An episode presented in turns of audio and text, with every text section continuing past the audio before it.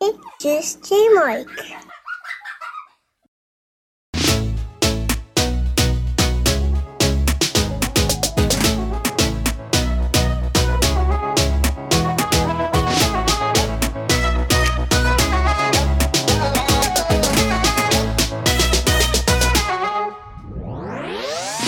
Hello again, my darlings. Welcome to another episode of Generation Mix.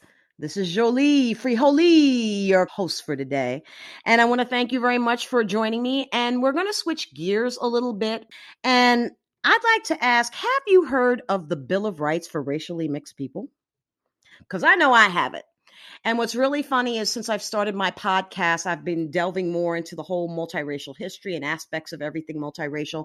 And I came across this about a month and a half ago, and I actually posted it on my, my Instagram, Generation Mix Podcast, that this actually existed. And I actually posted it on Facebook under my personal account. And people are like, I passed this. Like one of my, my classmates who um, is in a multiracial marriage, a biracial marriage, she passed it on to her daughters and said, thank you for, for showing this. My daughters don't even know this. I'm going to send this to my daughters. So let me give you a little bit of a background um, about this. It was um, written in nineteen ninety-three. This is almost thirty years ago, by Doctor Maria P. P. Root, who is a Filipina American, and she's a clinical psychologist, and she's an independent scholar as well. She's very well known, and she wrote this almost like a proclamation used to kind of empower those of us who are either mixed or in mixed families. And what's really cool about this, this whole proclamation, this document, it was this document that actually was instrumental in the U S Census adding on check if more, if more than one race box category on it in the two thousand Census, which is really cool because of this actual proclamation. And just for a little more uh, further info, she actually has written a lot of multiracially themed books.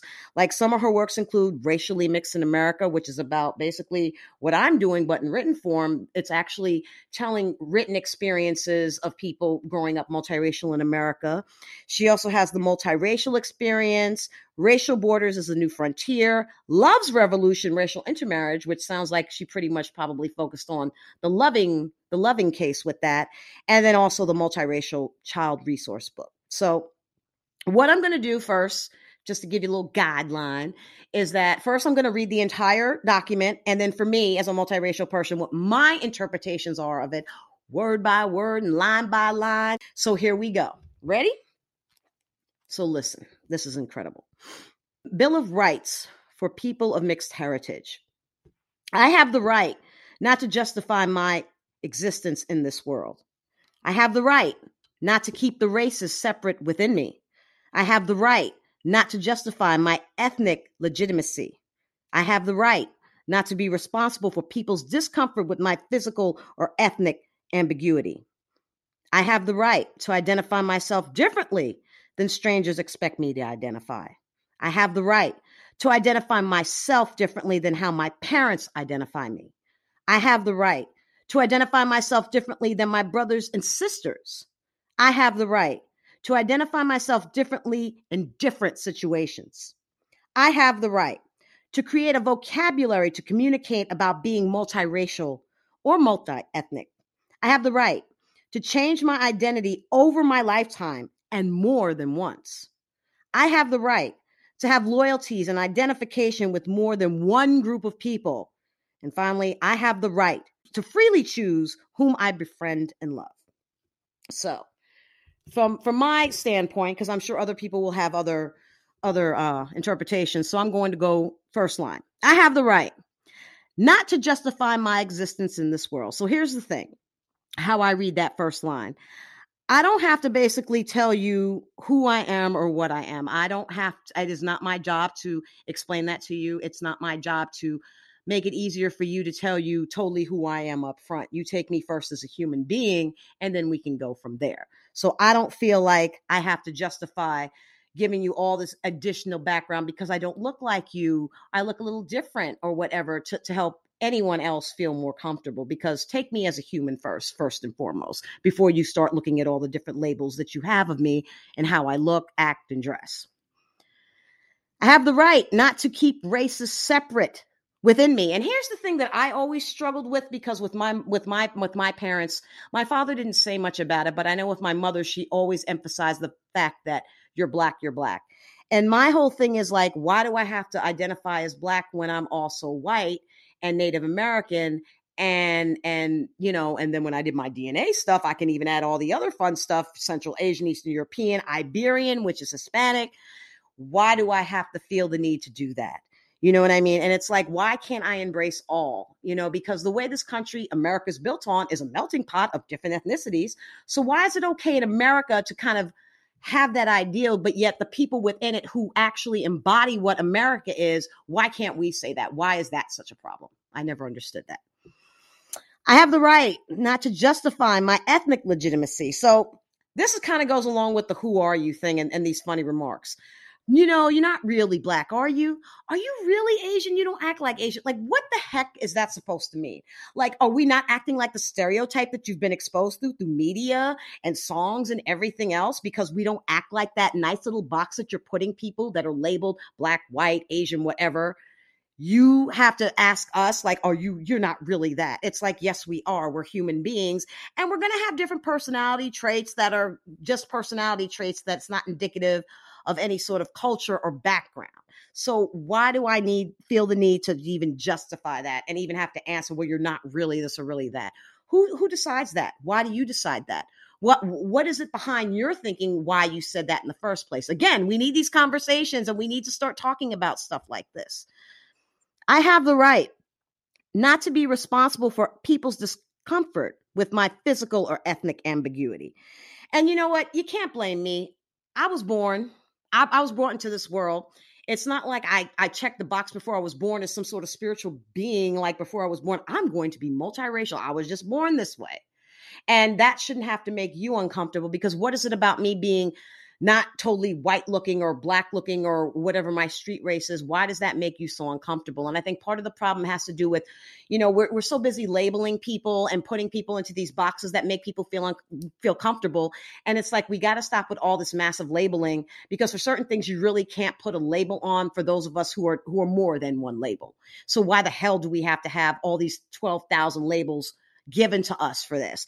And the whole thing is too, what's really interesting is that um, on my Generation podcast, um, Generation Mix Podcast I G, I actually post some random things. And, and one of them had to talk about how, um, you know, even people who are in a biracial relationship, you know, the looks that people give as if you're betraying your race. So even out the gate, if you're even fully white and black, the fa- the fact that you're in an interracial or biracial relationship, it already makes people com- uncomfortable even on that level. And it's like, why do you feel the need for that? These are two people in love. Leave them alone. They are not hurting anybody but accept your prejudicial or racist views on the thing. Just leave it be.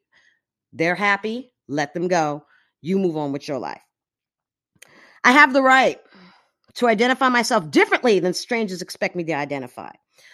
So like I said before, like I've been mistaken for twelve thousand different things, and I'm sure other biracial kids have, have gone through the same thing as well. And it's like, I'll have people back home in New York when I was growing up coming up to me speaking Spanish, and I'm like, I don't speak Spanish. Oh, you don't? No, honey. And then I have to explain to them why, even though I look Puerto Rican yeah, or Cuban or whatever, I am mixed. I am half black and half white primarily.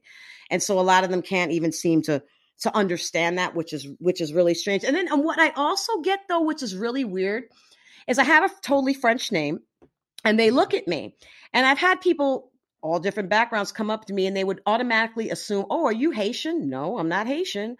Oh, are you, are you from, are you Creole from Louisiana? No, honey, I'm not from there. And then again, because of these assumptions, I have to explain to people, my parents are from New York. I'm a New Yorker, native New Yorker. My mama was black. My daddy was white. If you want the real basic explanation, you know, and that's, that, that's what people need to understand. Just because someone looks a certain way doesn't mean they're going to identify, and you can't make your assumptions. But I don't, I don't totally um, push away people who at least make the effort to ask the question or, or even speak to me, because that's the grounds for an open communication.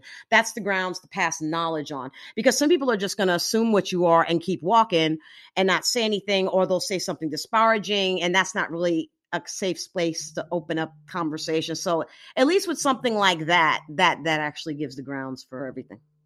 Here's the next one.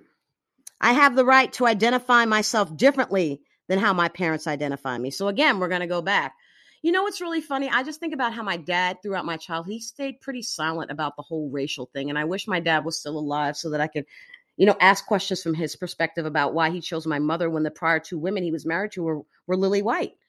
And then he went the total opposite direction and married this dark-skinned Black woman. All I know from my mother's side, just as a side side story, you know, um, how my mom with my dad, what was really funny, you know, especially in my first episode, I pointed this out about myself, about how my mom, my dad were working in the post office. My dad was my mom's supervisor. And one of my mom's friends had told her that um, two guys in the post office had a crush on her. And she told my mom who these two people were. And my mom's like, okay. She's like, well, which one should I pick? She's like, well, pick Chevalier because he's not married, but the other guy is. So then that's kind of how my mom kind of picked the one of the two who had eyes for her, so to speak. So, you know, that, that kind of went off. But to kind of move forward from that, it's like my father never really talked much about it, maybe because he didn't know how, or maybe I, I really don't know. Um, as for my mother, my mother already defined me coming out of the womb. It's like, you're Black, you're Black, you're Black. You need to listen to Black music. You need to hang out with Black friends. And what part of the problem was that would frustrate my mom is, number one, I liked all sorts of music, but at the time I grew up in the eighties, Gen X. So I like, I like the, the general people. I love my Michael Jackson. Yes. But I also loved Wham. I loved the Go-Go's. I loved Rick Spring- Springfield. I loved, you know, all George Michael, all that stuff. And that used to irritate my mom sometimes because she's like, why do you listen to all this white music? And I'm thinking, why can't I? Like, why? Why? Because you label me as Black, I'm just limited to listening to Motown and funk and soul, like rap. I, why? Why? Why do you get upset with something like that? You know, and that used to really boggle my mind, you know, about that. And, um, you know, I understood kind of the kind of the reasoning why, I guess, because I actually did a post as well on my I G um, with uh, I think it was Keenan, I believe, or or I think Keenan or or. the other one, I forgot his name. It escapes me for the second. I'm sorry if you're listening. Um, said something along the lines of when you're biracial, you know, we tend to be with our Black brothers and sisters. They tend to look at us with the side eye in the movement. It's like, look, you know, yes, I'm half white or half this, but I'm also want to want to join the cause and be with you people. You know, it's like, stop separating us because we're part this or part that, because there's strength in numbers.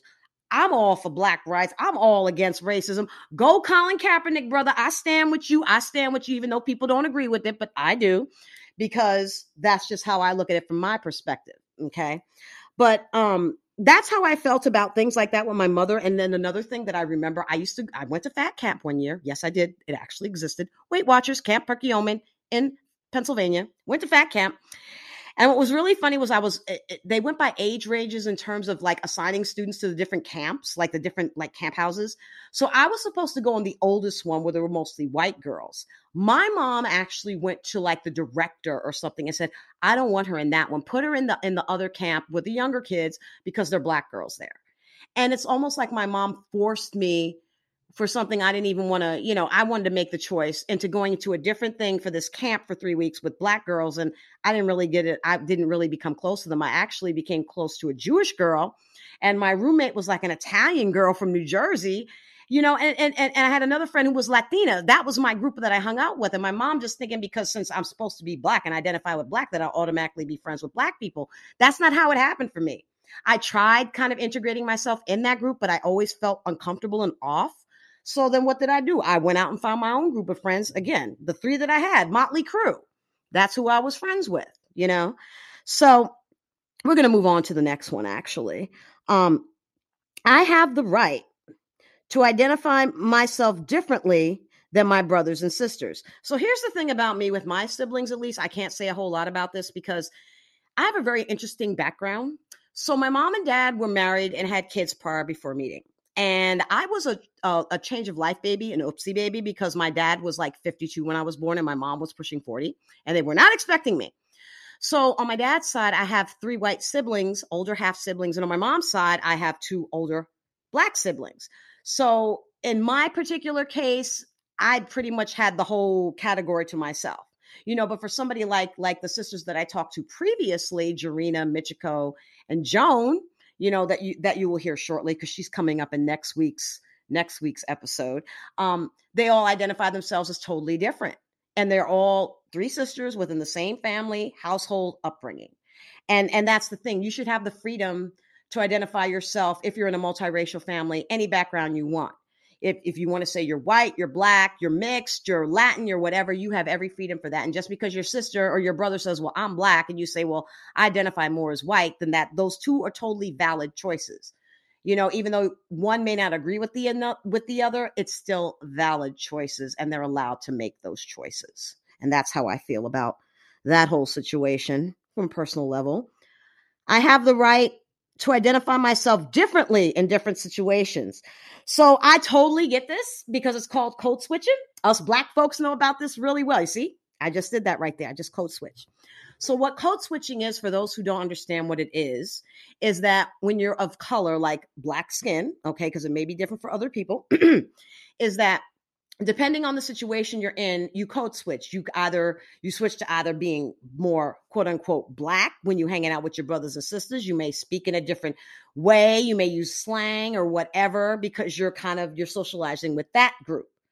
But then if you're on with another group of people, you know, with the code switching, you have to try to kind of change it up. So you might, if you're with a with white folks, for example, you tend to be a little more proper in your speech. You tend to mirror what their actions are more so. And that's kind of what's cool about being multiracial, because we kind of already know about that growing up in a multiracial home, that the way mommy acts is one way, and this is what I do with mommy, and the way daddy acts is another way. So this is how I am with daddy. So that's how I was able to navigate between all these different spaces, because I already had that background and that upbringing already ingrained in me, that yes, it's going to be different. There's going to be different things you do, how you talk, how you hang out, and all that other stuff. That's just how it's going to be, because we we kind of have to thrust that upon ourselves because of how we are. We don't look totally white. We don't look totally black, and we're not.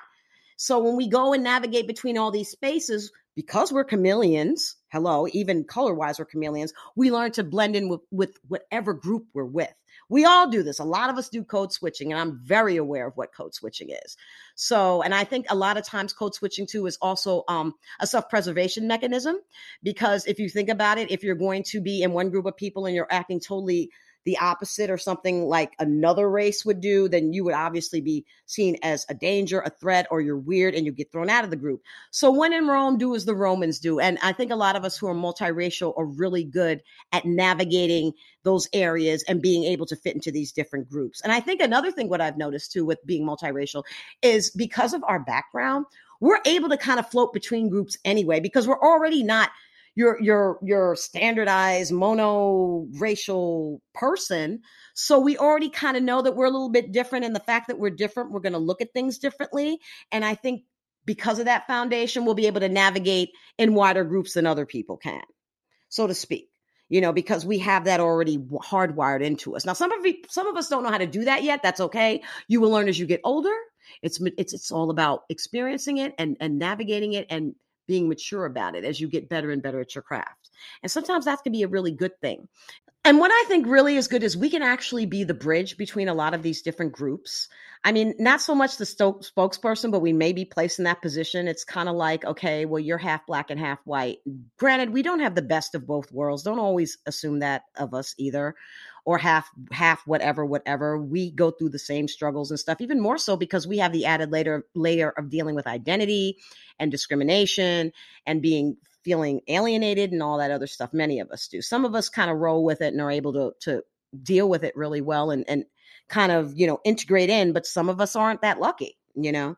So, but we do need to be a bridge to talk to a lot of these different communities and, and try to bring everyone together, at least with some line of thinking, because granted, we're the future. We're, we're exploding in terms of population. You better start listening to us. We got some stuff to say, and we can give you some insights that if you're only one race or one background, that you may be able to give an aha moment, like, oh, I didn't look at it that way because one of us spoke about it. See what I mean? So I'm gonna move on to the next one. I have the right to create a vocabulary to communicate about being multiracial or multi-ethnic. And see, here's the thing with me, with, with let me just give you the quick, the quick uh, rundown with that. With me, like, for instance, like, this is Generation Mixed Podcast. I use mixed, I use biracial, I use multiracial. Now, my personal, um, my personal choice is biracial and multiracial, and here's the reason why. It's because it is about race. So some people say, well, no, I'll just say mixed because it isn't about race, but it is about race because it's been about race for centuries. I mean, I don't want to get into the whole historical aspect of, you know, of, of the race in this country and how it was established and everything else. I mean, Three-Fifths Compromise, Jim Crow, I can keep moving and moving on with it. But in terms of like um, other countries, I don't know how it is, but I know one thing that they all share in common is that it's the whole colorism thing. You know what I mean? The lighter you are, the better you are, the higher up the social rung you are, and the darker you are, the lower standards, the lower class you are, the lower caste that you're in. So, and in terms of um, other vocabulary, I mean, we, we should be free to say whatever, you know, but that's just my quick example of something like that. Because again, I'm still learning and navigating and, and, and, and really understanding the whole multiracial experience, because yes, I'm talking at it from my personal experience, but not from a scholarly perspective or a psychological perspective. I'm just telling you from my perspective, and I'm sure other people have the same ideas as well. And again, it doesn't make it any less valid or incorrect. Everybody has a right to their opinion, and it's valid for them. Okay. I have the right to change my identity over my lifetime and more than once. So with me, actually, that's already happened. Um, for me, when I was younger, actually, when I w- went to San Francisco State back in the, the nineties, um, I was in my militant phase. I actually finally picked up the book of the autobiography of Malcolm X, and I was reading the whole thing, and I was kind of agreeing with the more militant parts of his book. And I think what ended up happening for me is that I did a total three sixty, and I actually became what my mother wanted to me be become, which is a Black woman. But I was real militant about stuff, you know, the white man's the devil and yada, yada, yada, you know, all that stuff. When when Malcolm was first in the Nation of Islam, that's how he spoke about white people as blue-eyed devils and everything.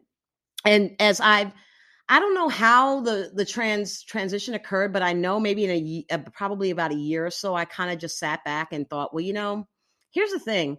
I really shouldn't say that because that's against my father. My father gave me life. So why should I generalize all white men, which includes my father, by, by having this type of ideology, you know, or ideology rather. And so that's something I kind of learned to give up. But then I learned to embrace the whole the whole multiracial. I call myself biracial, multiracial, but sometimes I do say I'm Black because unfortunately due to street race, yes, this is real street race, I am Black presenting, and that's how people are going to see me. And a lot of times at work, when people want to say stuff and want to complain, that's the first thing that comes out of their mouth is that Black lady. And it's like, first of all, I didn't give you incorrect information. And then the second thing is why, when you complain, you got to put my race as the very first thing about what I've done or said. Why is that still so important? And why do you think I'm just that?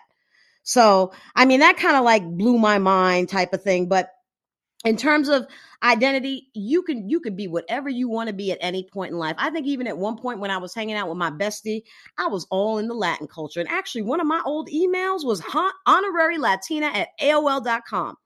And honey, I was learning to dance banda. I was learning some Spanish. I was all into the, the Latino food and everything. So there was a moment there I didn't I didn't identify as Latina, but I was very strongly connected to the culture, you know. And at this point in my life, I just kind of embrace a little bit of everything, because not only, you know, the white side through my father, the Black side through my mother, but the Latin side, you know, through my friends in high school and my bestie and his family now, and even my own D N A that I found out is Hispanic. It's from the conquistadors, of course, Spain. So, but still, I'm part of that community. And I think what I need to work on more is my Central Asian. Um, I do am learning more about the Asian culture. I know about going into the house, take your shoes off, sign of respect. You don't want to dirty the floor.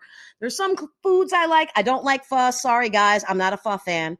Um, you know, I mean, I'm I'm still learning to navigate that. But the the, the big two that I've, I've kind of shifted from was like Black power to like multiracial. So my next one, the next one that I see is I have the right to have loyalties and identification with more than one group of people. This is very true, because I think a lot of times us multiracial people, we're the underdog. And so for me, like I'm always for the underdog type of things, like people who are trying to rise up and have rights. I don't care if you're, you know, if if, if it's the um, if it's the A I M movement, American Indian Movement, if it's Black Panthers, Brown Panthers, B L M, all that stuff. I mean, whatever it is that you're trying to do positively to impact changes and to eliminate or reduce discrimination, I'm all for it. And I don't care which background you are. I'm totally for it, because as a multiracial person, especially as a half Black multiracial person, I can relate to the oppression and the stories that I've heard and the experiences that I've been through, you know, myself, to where I'm like, I'm down for whatever cause anybody's for. Just, just organize right and just get what you need to do and get it done as best as you can. So I really, I really have a lot of, um, a lot of respect for people like that who are actually trying to get out and do stuff, because a lot of people can easily just sit around and complain and, and be armchair warriors and things like that. It's like, well, why don't you get out there and do something about it? Don't just sit around and talk about it. Get out there and do something. So more props to all you people who are actually implementing what you, what some people just talk about. More power to you. Right on. And then finally, I have the right to freely choose whom I befriend and love. And that kind of falls into the whole thing of being multiracial. You kind of get your pick of the whole litter in a way. Like I can date, like for me, I can date white, I can date Black, I can date Latin, I can, and I, and I've mostly, my experience, I mean, white and then, you know, mixed, and I've dated Latin. So I've kind of dated a little bit around, which is really good, because I feel like I'm multiracial. I'm, first of all, I'm not technically, if you want to be real technical about it, I'm not dating outside my race, because I'm white and I'm Black and I'm Native American and I'm Central Asian and, you know, I'm Iberian. Okay. So whoever I date, it's really technically not outside my race, because it is who I am. So, and, and, and I think being like that, having that kind of worldly worldview and that, and, and, and just the world coursing through your veins because you're multiracial and more than from one background or country. I think that makes things um, a little bit easier to befriend people that's, that, that's not traditionally American or whatever, or going to some sort of event that you've never, that most people wouldn't go through, be, go to, because there's a bunch of people of just one primary race, like some sort of Hindu ceremony or, or going to, you know, or celebrating Hanukkah somewhere or something, you know what I mean? It's like, it gives us that extra, I guess, because we're already different. And a lot of us have been through a lot of experiences that have made us resilient and very um, like strong in our beliefs and comfortable with ourselves, to where we're free to do all that stuff. And we're not really tripping so much over it, because it's like, I'm I'm pretty much not accepted anywhere. So I'm going to go anywhere anyway, for those, for people who've dealt with it like that. You know what I mean? I'm going to go where I'm going to go and do what I'm going to do, because why not? I think a lot of us tend to be really brave in that aspect. We kind of are like the adventurers of the world and everything else. But um, I really feel that it's it's really important to have this more widely known. Um, what's really funny is I got a couple of reposts on my I G from the Bill of Mixed Rights for uh, Bill of Rights for People of Mixed Heritage. I like calling it the Bill of Mixed Rights, but that's not the proper title. And they were like, "Say it louder for the people in the back." So I'm, I think this needs to be more widely dispersed, like a T-shirt and everything else, because there's a lot of us out there. Our numbers are exploding, and I think to read something like this is very empowering. To conclude, my darlings, I just want to um, bring up just one final thought and everything. So for anybody out there who is of mixed background or in a multiracial relationship, find this, find this actual proclamation, because if you, if you ever feel lost, alone, ignored, depressed, what you need to do is print it out, have it as a background wallpaper on your phone, your computer. And, you know, it's a good reminder to all of us that we are worthy, we are valued, we are loved, and our opinions matter, and our voices are going to be heard.